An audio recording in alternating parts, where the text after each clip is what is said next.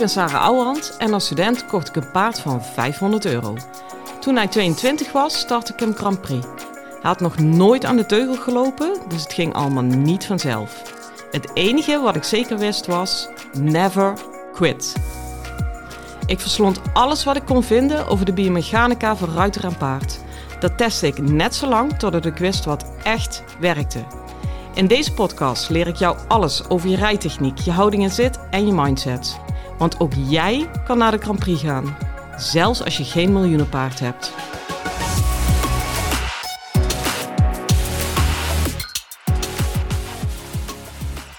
Hi lieve paardenmensen. Nou, ik heb jullie beloofd dat jullie uh, meegaan op iedere dag dat ik werk.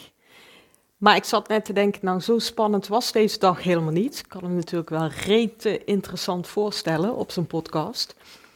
Maar het is een beetje zo'n druilerige dag. Ik heb wel heel veel besprekingen en gesprekken gehad. Er is heel veel gezaaid. Ik heb een heel mooi gesprek gehad uh, met uh, hoofdredactrice van Hoeslag. Maar er is nog niks concreets uit voortgekomen. Dus ik kan uh, jullie geen hele spannende dingen over vandaag vertellen. Maar ik heb wel iets in mijn hoofd en daar wilde ik al langer aankaarten in deze podcast. Um, en het is een beetje glad ijs en ik ga er lekker op schaatsen. Want het houdt me nu al minstens drie dagen bezig. En dat is de vraag: hoe word je nou een betere ruiter? Want eigenlijk is dat wat ons bindt. Hè? Ja, ik, ik, ik, maak maar zelden mee dat ik uh, iemand tegenkom die zegt nou nee, ik zou echt niet beter willen leren paardrijden. Zelfs de mensen die veel in het bos zitten en zo, um, ja, die, die, die blijven toch wel op zoek van hoe, hoe kan het leuker, hoe kan het beter. En um, ja, ook in mijn masterclasses die ik weer voor me aan het geven voor volgende week, dacht ik, ja, weet je, waar draait het nou echt om? Want ik ben hartstikke mooi stukkend voorbereiden over uh, rijtechniek en de invloed daarvan op het paard. Maar als je echt, echt, echt een betere ruiter wil worden, dan gaat het voor mij steeds meer over neem je verantwoordelijkheid voor je eigen leerproces. En ik ga meteen onder ons toegeven dat verantwoordelijkheid nemen, dat vind ik al een kotsuitdrukking. En niet omdat die niet waar is, maar vooral, uh, er wordt veel mee gegooid. Vooral in coaches- en therapeutenland. En uh, nou, laat ik het bij mezelf houden. Ik heb de ervaring dat daar vaak een oordeel in zit van uh, hè, je verantwoording nemen, want jij bent het schuld of zo, zoiets. Dat is per se niet wat ik bedoel. En ik stond vanochtend op de badkamer, toen was ik al met jullie bezig, kun je nagaan. En toen dacht ik, uh, ja, wat bedoel ik dan wel? Wat ik bedoel is dat je bij iedere moeilijke situatie die zich voordoet, bij jezelf, bij je paard of tussen jullie beiden, ja, creatief blijft en het heft in eigen handen blijft nemen. Um, die is echt het allerbelangrijkste. Ik zal je ook een paar voorbeelden geven van hoe ik dat doe op sommige momenten. Maar ik waarschuw je vast van tevoren. Vraag maar mijn man. Ik ben echt, echt een freak. Dus als je niet zo ver gaat als ik, eh, ik kan het je niet kwalijk nemen. Sterker nog, ik geef je nog gelijk ook. Maar kijk wel eens voor jezelf van, ja, misschien laat je nog dingen liggen of uh, kan je dingen handiger aanpakken. Uh, nou ja, bijvoorbeeld een voorbeeld. Als ik uh, les geef, ik geef op rijverenigingen dan die grote clinics. Ja, meestal geef ik dan les in een 20-60 baan, soms 20-40 baan. En wat ik iedere keer tegenkom bij ruiters is, en het is echt een alledaags voorbeeld of als je les hebt, of er dan wel of niet iemand bij mag rijden. Ja, ik. En dan komen ze op mij vragen om toestemming. Ja, en ik denk dan echt, oh jongens, daar gaan we weer. Ja, het, weet je, paardrijden is voor mij kunnen focussen. Dat, dat vraagt om echt heel goed ingetuned te zijn in je lichaam. Dus heel fijntjes en heel accuraat te kunnen zijn in je lichaam. Ja, dat is techniek, maar dat is ook focussen. En uh, zie het alsjeblieft, dat soort momenten, als Jan Doedel bij je in de baan komt rijden, als een oefenmoment om je te kunnen focussen. En ik weet hoe moeilijk dat is. Ik heb zeker op hele drukke pensionstallen. En uh, ja, sommige ruiters kunnen in de baan aanwezig zijn voor tien. Het is ook echt niet makkelijk. Ik zeg echt niet dat ik daar fluitend doorheen rij. Maar ik kan het nu wel. En inmiddels best wel makkelijker. En als ik nu in de baan sta en er komt er iemand binnen en die ruiter die ik dan lesgeef, die zit dan meteen aan het dak met emotie. En ik wil niet erbij, want ik heb les. En uh, terwijl iemand eigenlijk gewoon doodgemodereerd alleen maar even de baan in komt stappen. Uh, ik, waar ik me vooral aan stoor op zo'n moment is, ja, sorry, ik heb eigenlijk meer last van de ruiter die haar focust en haar aandacht voor mij volledig verliest, dan dat er af en toe een paard voor mijn neus langs rijdt. En dat, dat is een voorbeeld van, van, van de superveel van hoe neem je echt het heft in eigen handen. Ik ga bijvoorbeeld ook um, nou weer Grand Prix starten. Ja, weet je, ik dacht, ik ben een eind in dit proces en ik vind het allemaal, ja nee, ik kan niet zeggen ik vind het niet meer moeilijk, maar uh, op emotioneel gebied niet meer moeilijk. Nou, uh, nu komt puntje bij paaltje. En denk, hmm, deze valt tegen. En had ik ook nog afgelopen zondag, ja, dat was echt, echt bad timing. Achteraf gezien hoor, alles is altijd achteraf hè. Toen was ik uh, naar Friesland op en neer geweest, zaterdagavond om half tien pas terug, nou zondagochtend op. Toen was mama voor het eerst thuis, dus de kinderen wilden van alles van me. Maar mama stond al met een halve voet in een paardrijlaars, want mijn paarden had ik ook al het hele weekend niet gezien. Dus hup, die spagaat in en dan heb je je ogen nog, uh, nog maar net open. En toen dacht ik, nee, nee, nee, heel manhaftig. Ik ga toch echt even paardrijden, even me-time. Ja, en toen zat ik uh, op een paard en dacht ik van, ja, ik ga toch even die lijntjes schrijven in de Grand Prix, want het moet nu uh, onderhand een keer gebeuren, dat ik die proeflijntjes ga oefenen. Ja, en uh, ik ga helemaal nat op de series. Hij sprong ze om de drie en om de vier niet eens meer. Gewoon alle coördinatie kwijt. Ja, nou, die valt even tegen. En wat vooral tegenviel was mijn emotionele reactie erop. Van, want, oh, en ik kan het niet, en ik weet het niet, en hoe moet dat nou, et cetera. Ja, weet je, ik heb echt daar wel een middag van gebaald. Maar ik heb ook meteen gezien van, oké, dus blijkbaar staat het nu even zo met mijn zelfvertrouwen voor die wedstrijd. Dat uh, als ik op een goede zondagochtend mijn series mis dat ik meteen zeker weet dat het niet gaat lukken. Ja, ik moet nu ook erg erom lachen, gelukkig alweer. Maar dat betekent dus, dit is een signaal. En uh, hier moet ik iets mee, hier wil ik iets mee, om straks, heb je hem, goed de ring in te kunnen rijden. Dus ik heb sowieso al met mijn instructeur afgesproken, oké, vanaf nu gaan we iedere les proef, proeflijntjes rijden. Gewoon om het gewoon te maken. Um, maar vooral, ik ga een aantal keer op weg naar die wedstrijdlocatie. En dat kan door mijn drukke agenda echt alleen maar op maandag. En maandag is echt alleen maar mijn enige vrije dag. Maar ik ga toch dan een uur heen en een uur terug. Om daar proef te rijden op de locatie. Om de locatie al gewoon goed te kennen, de baan goed te kennen. En daar al een paar keer mijn paard in de ontspanning te hebben gereden. Zodat als straks de, de wedstrijd er is, dat niet alles nieuw en alles anders voor me is. Dat ik ook met het gaan naar die locatie al een routine heb, waardoor ik gewoon uh, ja, wat basis in mijn vertrouwen leg. Ja, en dat is echt een investering. Dat moet ik wel even erbij zeggen. Dat is met dit paard met name nodig. Uh, dat is een keuze. Omdat het met hem echt al allemaal maximaal moet kloppen. Dus ik kan me geen, geen ditjes en geen datjes permitteren.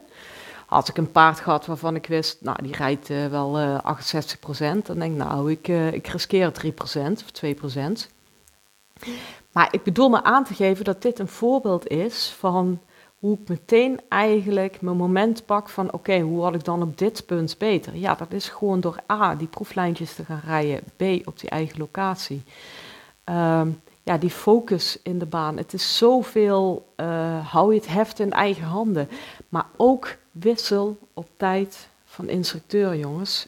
Um, ik praat ook uit eigen ervaring. Ik zie zo vaak, als, als je een instructeur hebt, de koek is gewoon op een gegeven moment op. En dat is niks ten nadele van die instructeur. Dat is ook niks ten nadele van jou of je paard. Of misschien heb je een ander paard gekregen.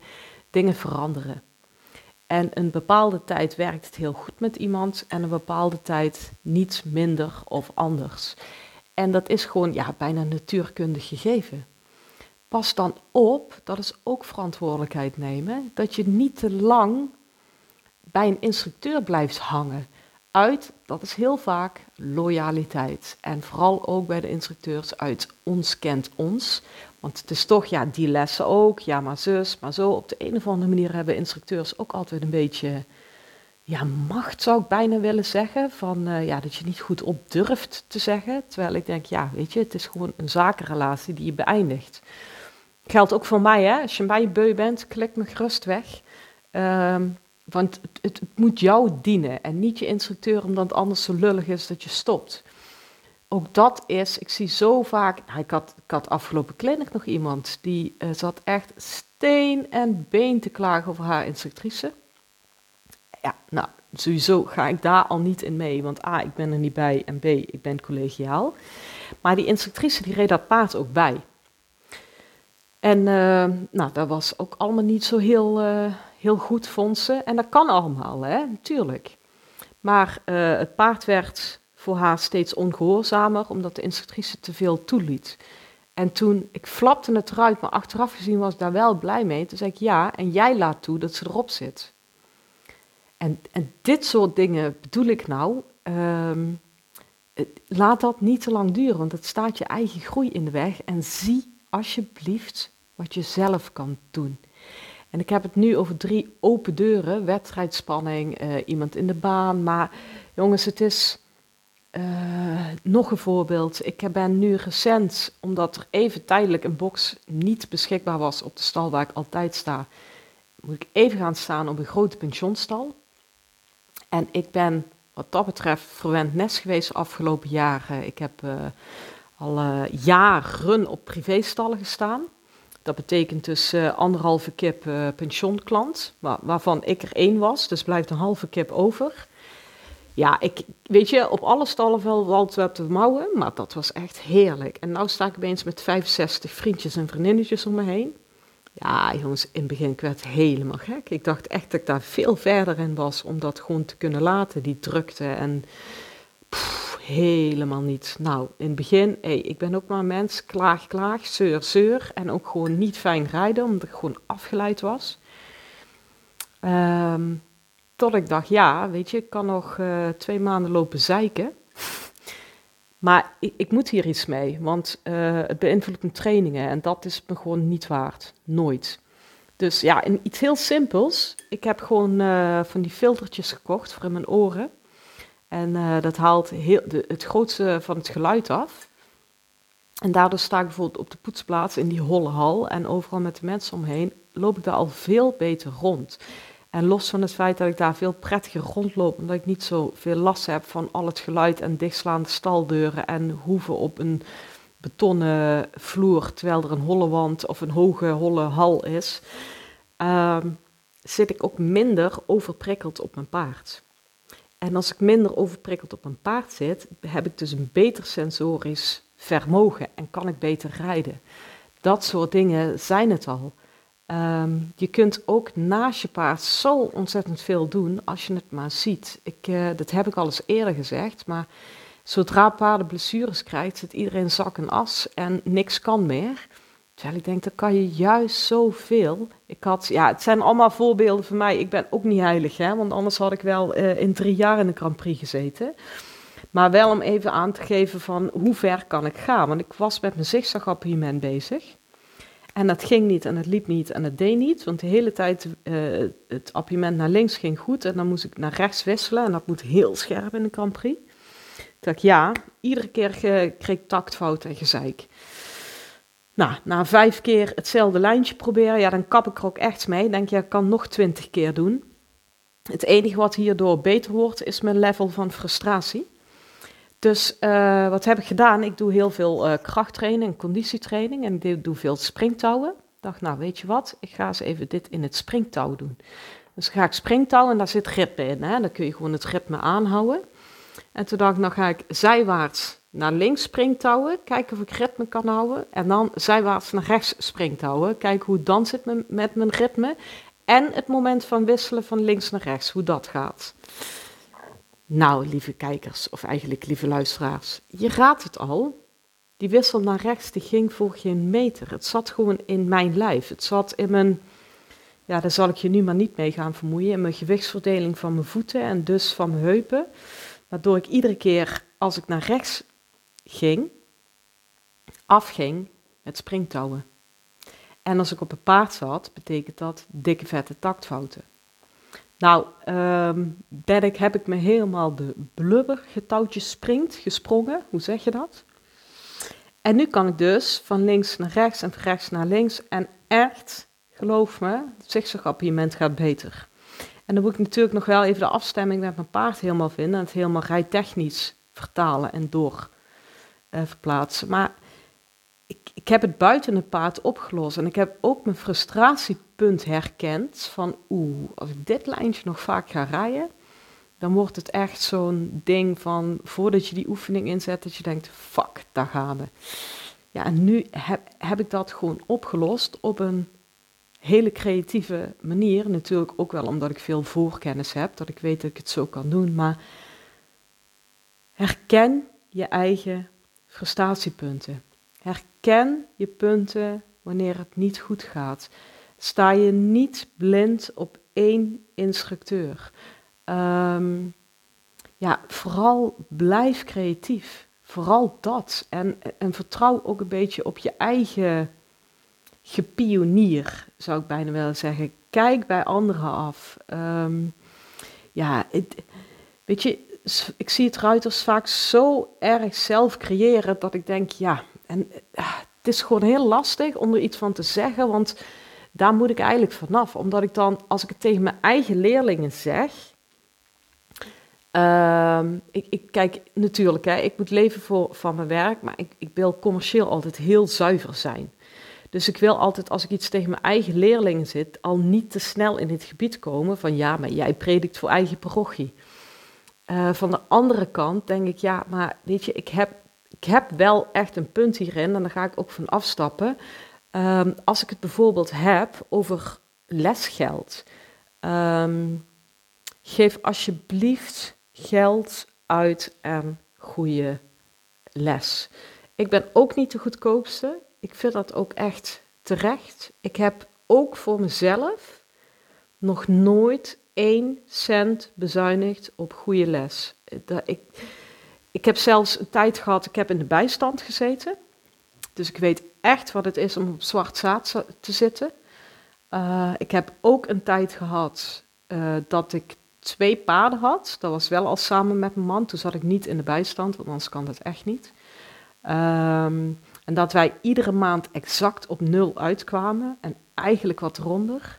En zelfs in die tijd heb ik nooit één cent bezuinigd op goede les. En ik durf je echt te zeggen dat dat is waarom ik nu sta waar ik sta. Heb ik veel dekjes? Nee. Heb ik super simpele laars van Divosa huismerk? Ja, maar ik wou zeggen nee, ik word niet gesponsord. Um, dus ik, ik ben wel kostenbewust, maar niet op dat wat het waard is. En niet op dat wat mij een betere ruiter maakt. Dat, dat is echt wel heel erg belangrijk. Want uh, iemand zei ook een keer van ja, één les van Sarah is tien bij een ander. En als je het zo ziet, ben ik eigenlijk nog super goedkoop. En als je het niet bij mij doet, doe, doe dan bij een ander. Maar doe jezelf daar echt niet in tekort. Um, en ben daar alsjeblieft ook kritisch op jezelf. En dit zijn wel dingen die zeg ik tegen jullie, maar die zeg ik dan nooit rechtstreeks tegen mijn klanten, want dat vind ik ook gewoon niet meer oké. Maar ik had een uh, tijdje terug een tariefverhoging en er was geen kleine tariefverhoging, dus ik snap dat ik daar reactie op kreeg. Maar uh, ik was daarover met iemand in gesprek en die stond eigenlijk uh, flink tegen me aan te klagen. Nou, dat mag, dat kan. Ik heb liever dat je rechtstreeks tegen me klaagt, want dan kan ik, kan ik er iets mee. Maar toen keek ik een verdieping hoger dan die klagende mond. En ja, daar zat gewoon een Cap d'Italia op haar hoofd. Ja, ik weet niet of je weet wat die dingen tegenwoordig kost. En het stikt de moord van die dingen. Ook het aantal dekjes en zo. En het maakt mij niet uit. Echt niet. Want ik, als je van mooie spullen houdt, houd, koop ze en geniet ervan. Maar als ik denk dat je een cap van 900 euro op je hoofd heeft, waarvan je nou, meer dan 10 lessen kan, kan nemen, ik, ik, ik kan daar vanuit de wens, ik wil een betere ruiter, kan ik daar niet bij. Vanuit de wens, ik wil als ruiter shinen in de spullen, kan ik daar helemaal bij. Alleen op zo'n moment kan ik dat bijna nooit zeggen. Het is natuurlijk hartstikke impertinent. Het is ook nooit mijn bedoeling om te zeggen dat ik bepaal waar je geld aan uitgeeft. Dat, dat gebied kom je snel. Ehm, en stel, ik zou het zeggen, misschien is die ene cap d'Italia dan nou wel net die ene cap waar ze vijf jaar voor gespaard heeft. Zul je net zien. Dus ik ben daar mega knetter voorzichtig in, maar ook wel steeds meer een beetje reëler. Dat ik denk, ja. Lieve luisteraars, ik breek heel even in. Op mijn accommodatie organiseer ik regelmatig workshops, trainingsdagen, masterclasses en noem het allemaal maar op. Alleen die zitten meestal al vol nog voordat ik het op de socials heb gezet. Nou, wil jij daar toch een keer bij zijn? Schrijf je dan even in voor de wachtlijst. Die link daarvan vind je in de show notes. En uh, ik stuur vanzelf alle info van alles wat ik uitvreet op mijn eigen accommodatie. Overigens ook nog meer, want ik stuur regelmatig theorie, aanvullende tips en andere ideeën. Wat ik niet stuur is spam. Dus ben daar alsjeblieft niet bang voor, want daar heb ik zelf een gloeiende hekel aan. Gaat niet gebeuren. Um, en wat mij heel erg leuk lijkt, is dat ik de luisteraars uit de podcast een keer live ontmoet. Dus voel je vrij om je in te schrijven. De link zit in de show notes. Hoi hoi! Weet je, wat investeer je echt? En niet alleen in geld, maar wat investeer je echt in het kunnen opbouwen van focus? Wat investeer je echt in het verbeteren van je eigen lichaamsgebruik? Wat investeer je echt in het volgen van online cursussen? Um, ja, dat soort dingen uh, blijkt me. En al, zijn het, wat investeer je echt in oordopjes van de kruidvat, waardoor je gewoon relaxer op je paard zit als je op een hele drukke stal staat. Ik merk dat ik uh, hier erg op aanga. En dat is echt eigenlijk om je eigen vuur aan te laten gaan. Omdat ik denk van, oh, er is vaak zo, zo, zo, zo veel meer mogelijk dan dat je zelf denkt. Um, ja, als je eenmaal in een, in een frustratiepunt zit, dat is ook eigen van frustratie en een dipje, zie je het vaak ook helemaal niet meer. Hè? Dat is de andere kant. En dan is het natuurlijk de meest lullige uitspraak die iemand kan krijgen. Ja, moet je niet je verantwoordelijkheid gaan nemen. Dus ja, die, die nou ja, als je in een dip zit, als je in je frustratie, ik zeg altijd, vloek eerst de muren stijf. Niet één keer, maar twee keer. Daarna verplicht een potje janken. En daarna, hup, snel terug je creativiteit in. Uh, zoek je tips, ideeën, wat dan ook. Weet me te vinden. En dan wens ik je voor nu een hele fijne dag en veel plezier met je paard. Hoi!